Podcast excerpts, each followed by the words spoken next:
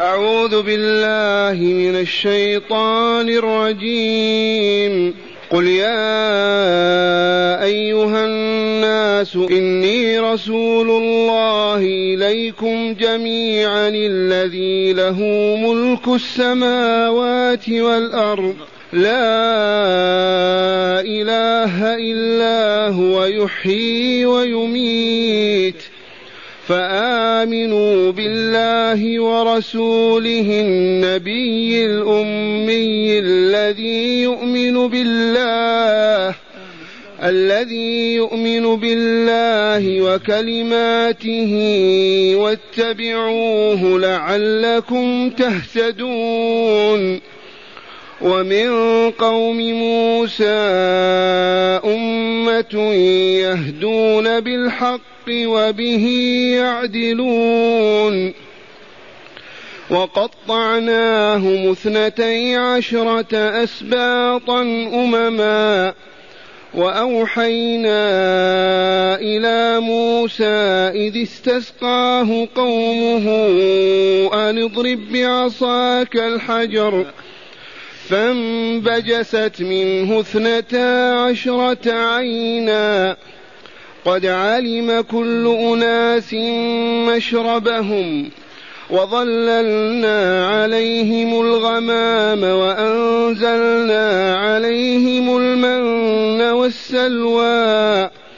كلوا من طيبات ما رزقناكم وما ظلمونا ولكن كانوا أنفسهم يظلمون.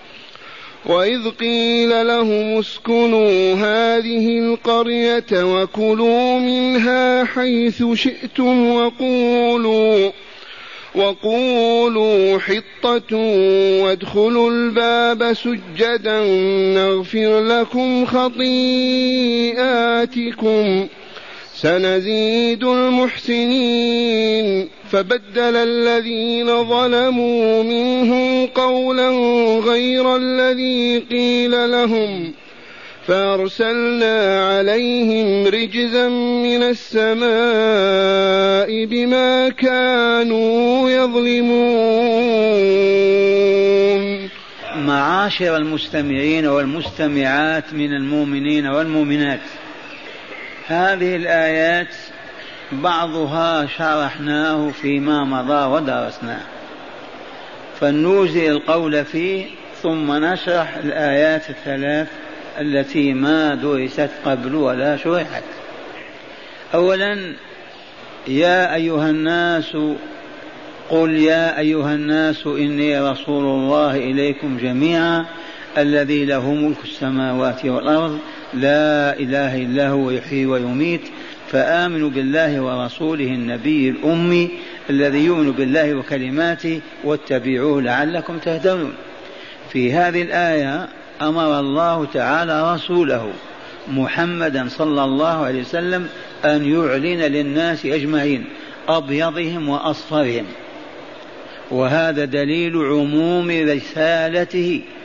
فقد كانت الرسل ترسل إلى أمم إلى أقوام ولكن النبي الخاتم نبينا محمد صلى الله عليه وسلم أرسل إلى الناس كافة أبيضهم وأسودهم.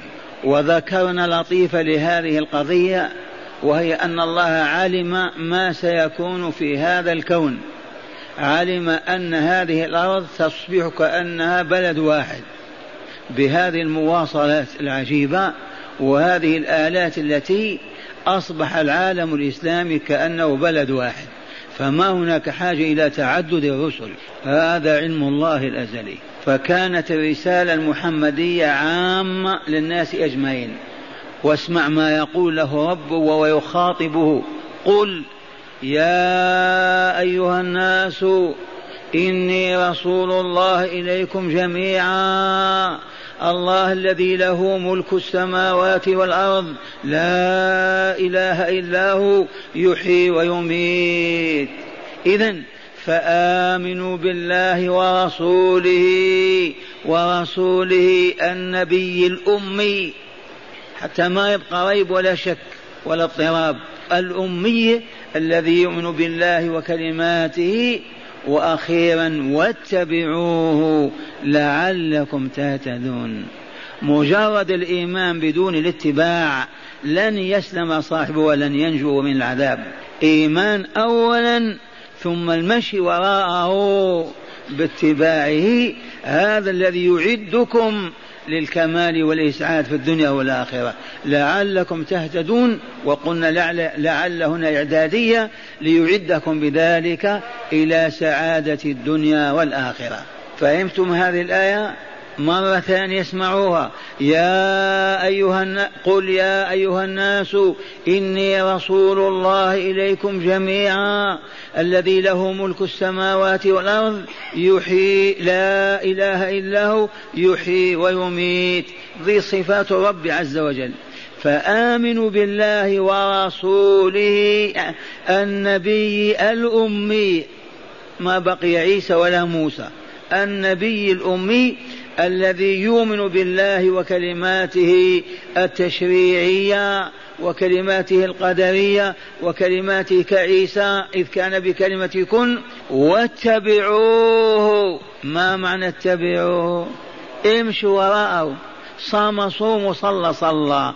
أخرج المال أخرجوه. سكت اسكتوا نام ناموا. دي هي المتابعة. لعلكم تهتدون إلى طريق سعادتكم وكمالكم في دنياكم وآخرتكم. أليس هذا واضحا؟ الآية الثانية قال تعالى ومن قوم موسى أمة يهدون بالحق وبه يعدلون إخبار صادق من الله العليم الحكيم أنه يوجد من بني إسرائيل أناس صالحون مهتدون. في أي زمان ومكان قبل البعثة المحمدية. ومن قوم موسى أمة جماعة يهدون بالحق وبه يعدلون. ثم بعد مبعث الخاتم صلى الله عليه وسلم فمن آمن بينهم منهم فقد اهتدى وعمل الصالحات. ومن كفر بنبوة خاتم النبيين فلا إيمان له ولا إسلام ولا هداية ولا عدل. ثم قال تعالى في آية أخرى وقطعناهم من؟ بنو إسرائيل.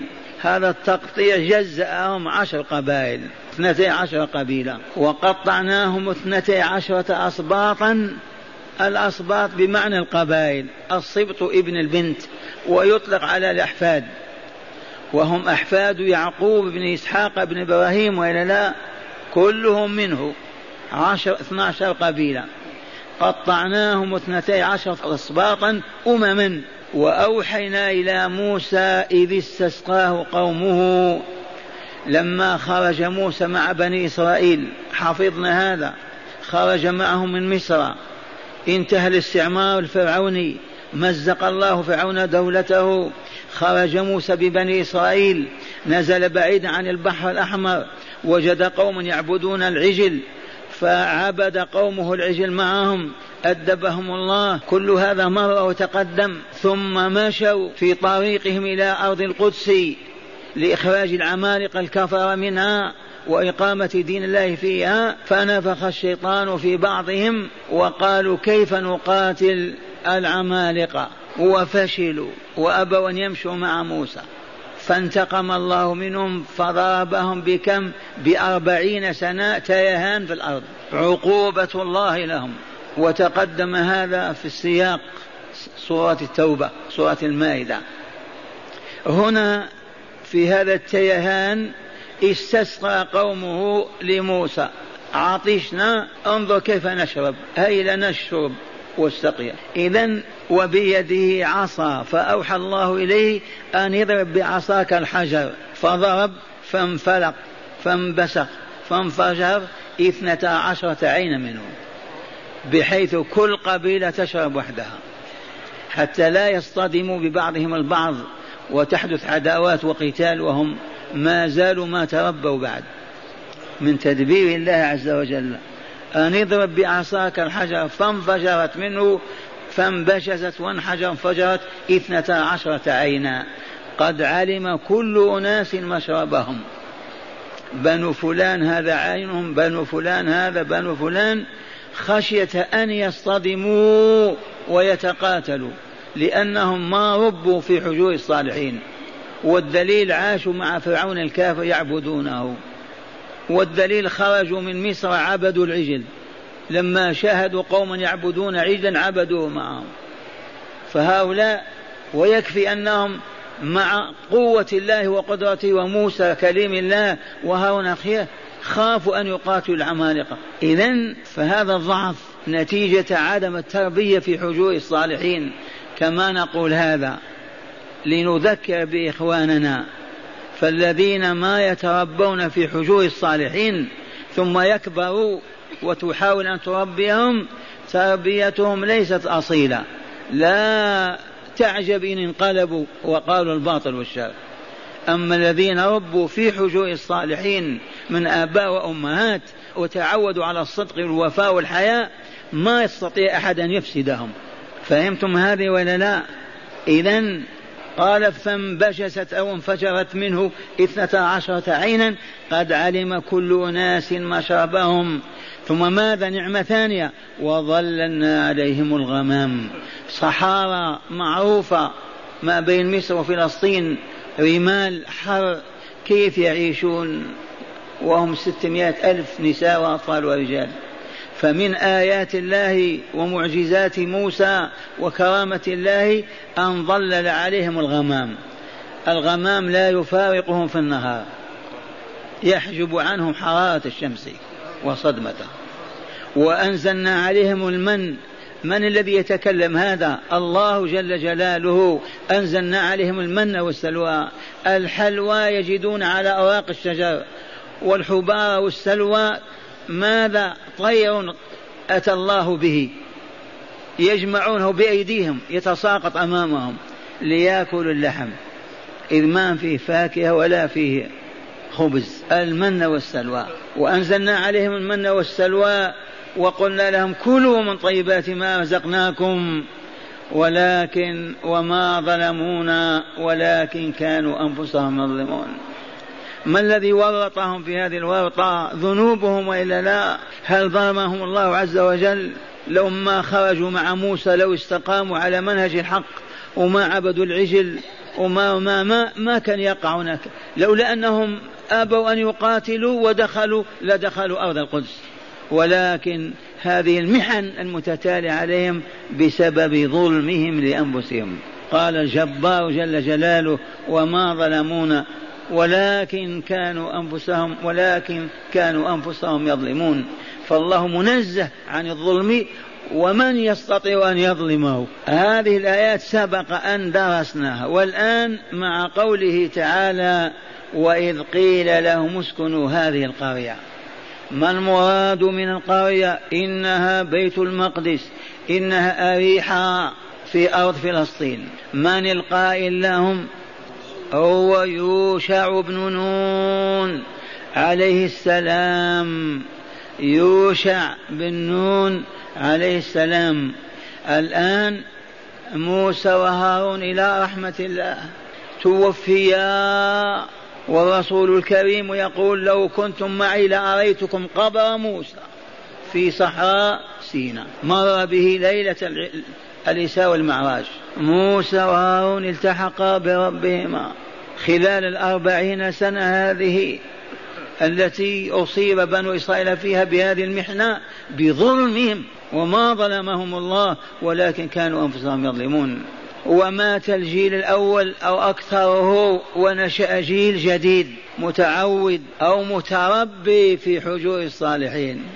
الجيل الأول القاسي القلوب المتهتك بالضلالات والخرافات أكثره مات. وإلا أربعون سنة ما يحدث فيها جيل جديد؟ ماذا ترون؟ فأين عاش هذا الجيل في تربية موسى وهارون وبين أيديهم وصلحاء بني إسرائيل؟ إذا فلما انتهت مدة التيه تمت الأربعون سنة وقادهم يوشع بن نون عليه السلام إلى قتال العمالقة وإخراجهم من أرض القدس لأنهم مشركون كفر. ومن عجيب ما أخبرنا الحبيب صلى الله عليه وسلم أنه وعده ربه بدخول البلاد والشمس كادت تغرب و ما عليه بنو إسرائيل أن يوم السبت يوم عطلة يوم راحة ليس, يوم عمل. فخاف يوشع إذا غربت الشمس وجيوشهم على أبواب المدينة ما يكملون فتحها ودخولها. فيعود أيضا الحرب من جديد. فرفع يديه وسأل ربه وقال للشمس قفي فوقفت. والله العظيم. وواصل غزوه وفتحه حتى دخل البلاد وانهزم العمالقة. أخبرنا بهذا من؟ رسول الله. يوشع بن نون. هنا قال تعالى وإذ قيل لهم من القائل؟ يوشع اسكنوا هذه القرية. وقد علمناكم أن القرية في عرف القرآن المدينة الكبيرة. ما هي القرية في عرف الاصطلاح الجغرافي المادي المعاصر؟ وحسبك أن تقرأ ماذا عن مكة ولتنذر أم القرى. أم العواصم الحواضر هي مكة. إذا فالقرية معناها المدينة الجامعة لأنواع البشر. إذا قيل لهم اسكنوا هذه القرية بعد ما فتح الله عليهم وكلوا منها حيث شئتم. كانوا محرومين من أنواع الطعام وإلا لا ما قضوا أربعين سنة في الجدب والصحراء كلوا منها حيث شئتم وفيها الفواكه والخضار واللحوم والأطعمة أرض القدس. وقولوا حطة علمهم كلمة التوبة لأنهم أذنبوا مع موسى وهارون ذنوبا. أصابهم بلاء ومع هذا ما زالت النفوس مريضة. قال وقولوا حطة أي معناها أحطط عنا ذنوبنا يا ربنا لأنهم فشلوا في الغزو. قال رجلان من الذين يخافون أنعم الله عليهم ادخلوا عليهم الباب فإذا دخلتم فإنكم غالبون. وعلى الله فتوكل قالوا لا لن ندخلها أبدا ما داموا فيها. وقال لموسى فاذهب أنت وربك فقاتلا إنها هنا قاعدون. أي أي بلاء أعظم من هذا؟ إذا لما قال لموسى ما قالوا كتب الله عليهم التيه أربعين سنة ومات موسى وهارون والآن نحن مع يوشع بن نون القائد الأعظم صلى الله عليه وسلم. قال لهم قولوا حطاء ما دام فتح الله عليكم البلاد وأنتم داخلوا المسجد قولوا احطط عنا خطايانا يا ربنا. يكفي ذنوبنا التي مضت. قولوا حطة وادخلوا الباب سجدا. كيف يدخلون الباب سجدا؟ ليس معناه يمشون عن وجوههم في من يمشي على وجهه ذاك الحية والحنش. فمعناه يدخلون منحنين متطامنين راكعين ويطلق الركوع على السجود والسجود على الركوع. إعلان عن توبتهم النصوح ورجوعهم إلى الحق. فزين لهم الشيطان وهو متمكن من بعضهم فقالوا حنطة الحنطة معروفة يرغبون في القمح. حطة قولوا حطة بمعنى أحطط عنا خطايانا يا ربنا التي ارتكبناها. قالوا حنطة. ودخلوا البلد يزحفون على أستاههم تكبرا ما يركعون ويسجدون يدخلون يزحفون. لطيفة الركوع والسجود أذكركم بها لتعرفوا الحقيقة. لما حاصر الحبيب صلى الله عليه وسلم أهل الطائف وما استطاع أن يحتل البلاد وعاد إلى المدينة كذا يوما أو شهر وما استطاع يدخل لأن أسوار وحصون عاد إلى المدينة.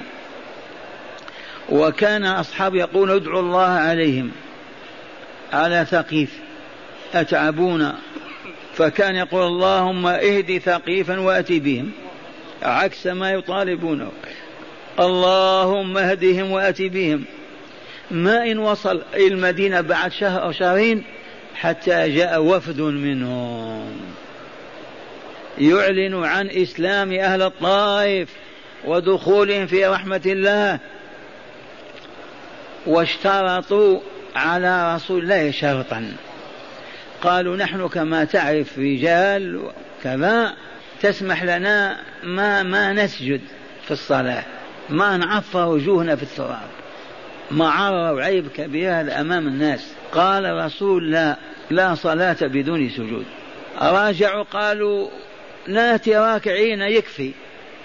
قال أو قالوا ولا نركع أول مرة. قال فلا صلاة بدون ركوع ولا سجود. عرفتم؟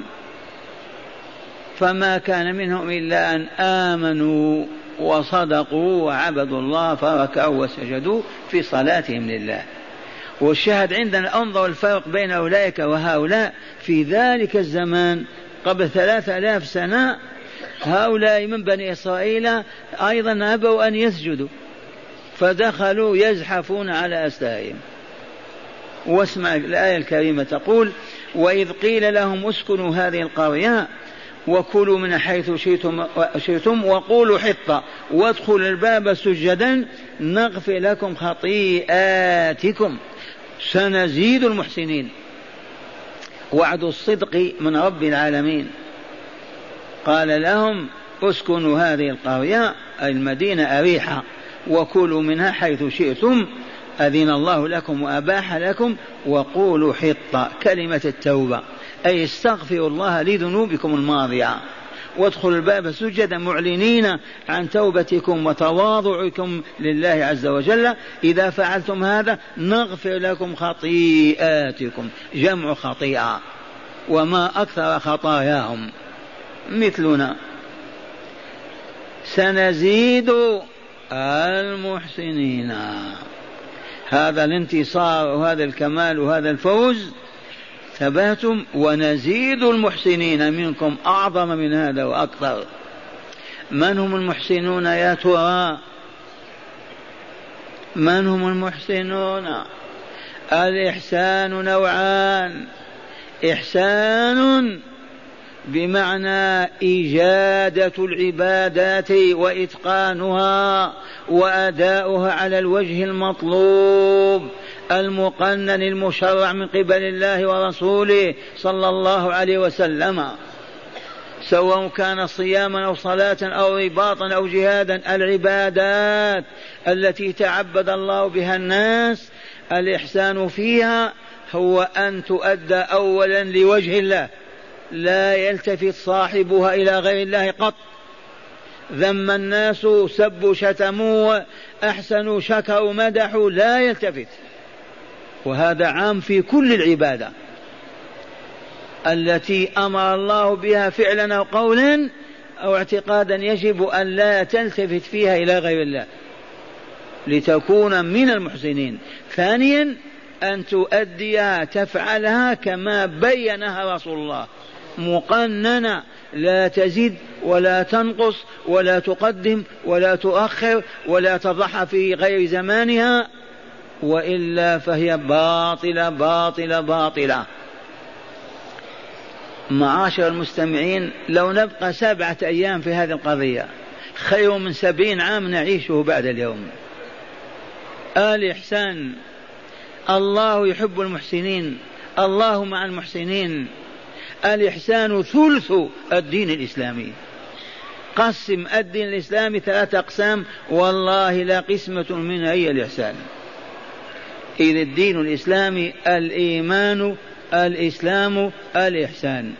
جبريل يسأل رسول الله رب العالمين والناس حضور وهم أصفياء كمل مثلكم وأفضل منا ويسأله عن الإيمان والإسلام والإحسان. هذا هو دين الله.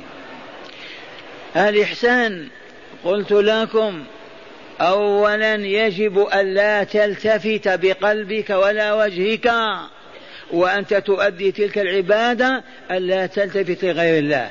دع الناس يمدحوا يذموا يعطوا يمنعوا يخوفوا لا تلتفت. هذا أول شرط وهو الإسلام إسلام القلب والوجه لله عز وجل. ثانيا أن تفعلها كما فعلها الرسول وبينها. ولماذا يا شيخ؟ الجواب هذه العبادات هي كالكيماويات. أرأيتم الأدوية وإلا لا؟ الإسبرين لو يزيد فيها مقدار على المقدار تفسد وإلا لا؟ بل تقتل وإلا لا؟ كل الأدوية بانتظام بموازين بمقادير وإلا لا؟ لو زيد فيها ونقص منها تصلح أو لا تصلح والله ما تصلح ولا تنفع. فهذه عبادات والله مقنن ذلك التقنين. من أجل أن تزكي النفس البشرية. من أجل أن تطهر النفس البشرية. هذا هو سرها. هذه العبادات كلها من أجل تزكية النفس البشرية حتى يحبها الله ويقبلها ويرضى عنها ويسكنها في جنانه مع أوليائه. فالعبادة إذا زاد فيها الزيادة أو نقص بطل مفعولها. على سبيل المثال صلاة المغرب كم ركعة؟ ثلاثة. لو أن محسنا مؤمنا قال نزيد ركعة أفضل لي من ثلاثة. هل يجد فقيها يقول صلاتك صحيحة؟ والله ما يجد. صلاة العصر كم؟ أربعة. قال أنا مشغول أصلي ثلاثة. هل هناك فقيه من يقول صلاتك صحيحة؟ والله ما يوجد. وقيسوا على هذا رمضان كم يوما؟ ثلاث تسعة وعشرين ثلاثين. فقال أهل البلاد لا نصوم واحد وعشرين واحد وثلاثين. فيه فقيه يقول صيامكم صحيح؟ بل آثمون أو يجمعون على أن ينقصوا يوما. نقول نكتفي هذا العام بثمانية وعشرين. يقال صاموا رمضان؟ والله ما صاموا. الزيادة كالنقص التقديم كالتأخير. لو أن شخصا صلى ركعة ثم بعد الركعة الثانية أحرم. الله أكبر. تصح صلاته؟ والله ما باطلة. الإحرام أول ما تدخل في الصلاة. الحج هل هناك بيت في الأرض ولو بني بالذهب ولو بني بما شاء الله أن يبنى؟ هل هناك بيت يطاف به ويثاب الطائفون به؟ والله ما كان. لو طاف الناس بالحجرة الشريفة خمس سبعين يوما ما أكلوا ولا شيء إلا طاف. والله ولا حسنة واحدة. لماذا؟ لأن الطواف فرضه الله شرعه في البيت العتيق فقط. فمن طاف بقبر أو ضريح أو بمسجد أو بشجرة لجهله والله ولا حسنة عرفتم هذا؟ الحج لو قالت العروبة نريد أن ننقل هذا العام الوقف إلى أحد. أحد أفضل من عرفة. الاجتماع السنة هذه بعد الحج في أحد. هل يقال حج؟ والله ما حجوا ولا قبل حجهم. لماذا يا شيخ؟ لأن المكان غير المكان. الحج حدد الله عرفة ولا لا؟ فأفعلوه في جدة وإلا في المدينة. والله لا يقبل. ولا أطيل. الإحسان الذي أحبه الله وأحب أهله ووعد بالجزاء الخير عليه هو شيئان إحسان أولا في العبادة. حتى تثمر لك وتنتج الطاقة النورانية لقلبك. فيجب أن تعرف كيف تصلي كيف تصوم كيف ترابط كيف تذكر كيف تدعو حتى تؤدي العبادة على الوجه الذي طلب الله. فتنتج لك النور في قلبك والهداية في نفسك. ثانيا الإحسان الآخر هو الإحسان إلى الناس إلى الفقراء إلى المساكين إلى المصابين إلى الأرامل إلى إلى تحسن إليهم وإحسان عام لكل إنسان. لا تسب مؤمنا ولا تشتمه ولا تعيره ولا تقبحه ولا تؤذيه في عرضه ولا في ماله وأن تبتسم في وجهه وتسلم عليه وترد السلام. هذا الإحسان مراد لله ومطلوب به المؤمنون. هؤلاء المحسنون ماذا قال تعالى؟ سنزيد المحسنين. من خير الدنيا والآخرة. وعد الصدق وإلا لا فهمتم عرفتم الإحسان إن شاء الله. ما فيه إساءة. ثم قال تعالى فبدل الذين ظلموا منهم قولا غير الذي قيل لهم. فبدل الذين ظلموا. هذا يدل على أن منهم من لم يظلم. هم أمة ستمائة ألف أو أكثر. فالذين ظلموا منهم بدلوا ماذا قولا غير الذي قيل لهم. ماذا قال يوشع؟ قولوا حطة حطة حطة وادخلوا راكعين. بدلوا قالوا حنطة حنطة ودخلوا يزحفون على أستاههم مرض عناد وسواس الشيطان. حصل هذا. فبدل الذين ظلموا منهم قولا غير الذي قيل لهم فأرسلنا عليهم رجزا من السماء. ورجز البلاء المرض القاتل بما كانوا يظلمون.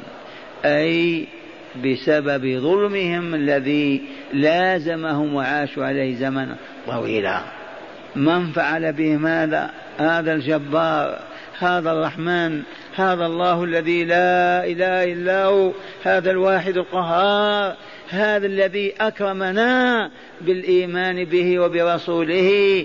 وها نحن في بيت الله. نتلو كتاب الله. نسمع كلام الله. سبحان والله لكلام الله. نعمة أعظم من هذه النعمة؟ أنت تفرح إذا سمعت كلام أمك أو كلام أبيك أو أخيك. أليس كذلك؟ وكلام ربك. فلولا نعمة الإسلام من أين لنا هذا؟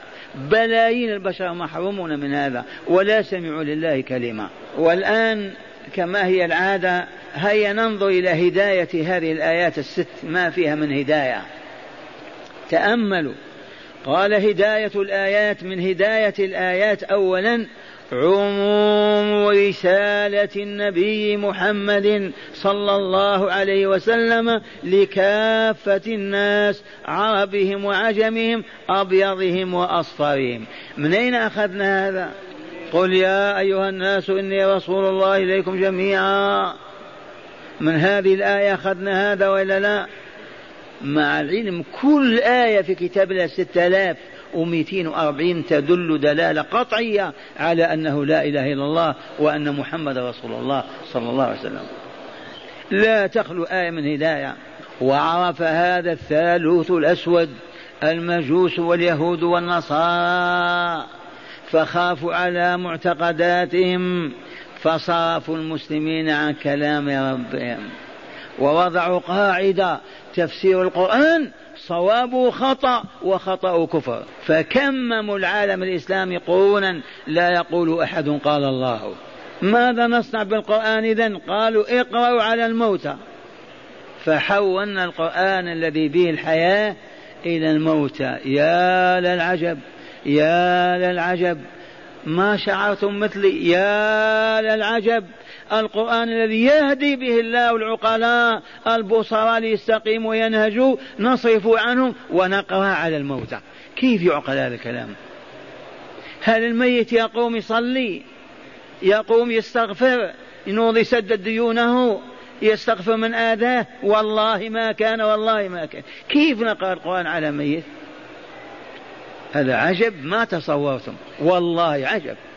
ولكن الهدايات. عرفنا الهداية الأولى منين أخذناها؟ من قل يا أيها الناس إني رسول. ثانيا قال هداية الإنسان فردا أو جماعة أو أمة. هداية إلى الكمال والإسعاد متوقفة على اتباع النبي محمد صلى الله عليه وسلم. والله العظيم هدايتك أيها الإنسان سواء كنت وحدك أو جماعة هدايتكم متوقفة على اتباع النبي محمد صلى الله عليه وسلم. من أين أخذنا هذا؟ فاتبعوا لعلكم تهتدون. أي كي تهتدوا. هل هناك من لا يتبع الرسول ويهتدي إلى الجنة؟ والله ما كان.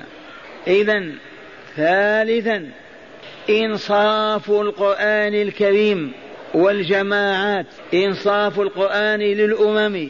وللجماعات فقد صرح أن في بني إسرائيل أمة قائمة على الحق. وذلك بعد فساد بني إسرائيل وقبل مبعث النبي الخاتم. أما بعد البعثة المحمدية فلم يبق أحد على الحق إلا من آمن به واتبعه. وذلك لنسخ سائر الشرائع بشريعته صلى الله عليه وسلم. منين أخذنا هذه الهداية؟ ومن قوم موسى. هذا مدح ثناء ولا ومن قوم موسى. أمة يهدون بالحق وبيعدلون. ما غمطهم ونظر إليهم بالعموم وهم فسد فجرا بل قال يوجد منهم الصالحون. الله أكبر. مرة ثانية قال إنصاف القرآن للأمم والجماعات فقد صرح أن في بني إسرائيل أمة قائمة على الحق وذلك بعد فساد بني إسرائيل وقبل مبعث النبي الخاتم. أما بعد البعثة المحمدية فلم يبقى أحد على الحق إلا من آمن به واتبعه وذلك لنسخ سائر الشرائع بشريعته. القوانين التي كانت تنفع نسخ الله فلم تنفع بعد وجاء بشيء بجديد. بتطور الحال. رابعا قال إذا أنعم الله على إذا أنعم الله على عبد أو أمة نعمة ثم لم يشكرها تسلب منه أحب أم كره وكائنا من كان. قاعدة هذه والله العظيم إذا أنعم الله على عبد أو أمة أو فرد أو جمع نعمة ثم لم يشكرها تسلب منه أحب أم كره وكائنا من كان شريفا أو وضيعا في العرب أو العجم. ومعنى هذا أننا في نعمة وإلا لا؟ آية نشكرها فقد حرم من الصلاة والزكاة والإيمان والطهر والصفاء بلايين البشر. ونحن في هذه النعمة نقيم الصلاة ونؤتي الزكاة ونذكر الله ونعبده بما شرع. آمنون سعداء. إذا لم نكثر حمد الله وثنى عليه نخشى أن تسلب منا كما سلبت من أجدادنا.